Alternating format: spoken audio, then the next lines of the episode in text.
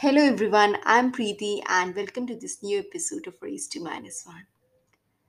Are a lot of junk mails distracting you and making your important mails getting lost in this clutter? Then it's the time to junk those junk mails. You need to unsubscribe to things which you no longer need because most of these are promotional emails which are coming to you which you would have knowingly or unknowingly subscribed to, or at times even not subscribed to.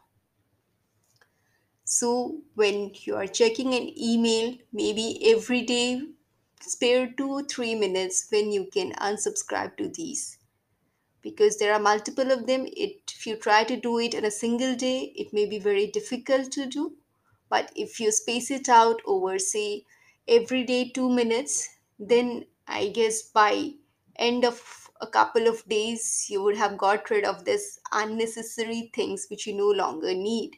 And then you can focus on what's really important to you. Make a better tomorrow for yourself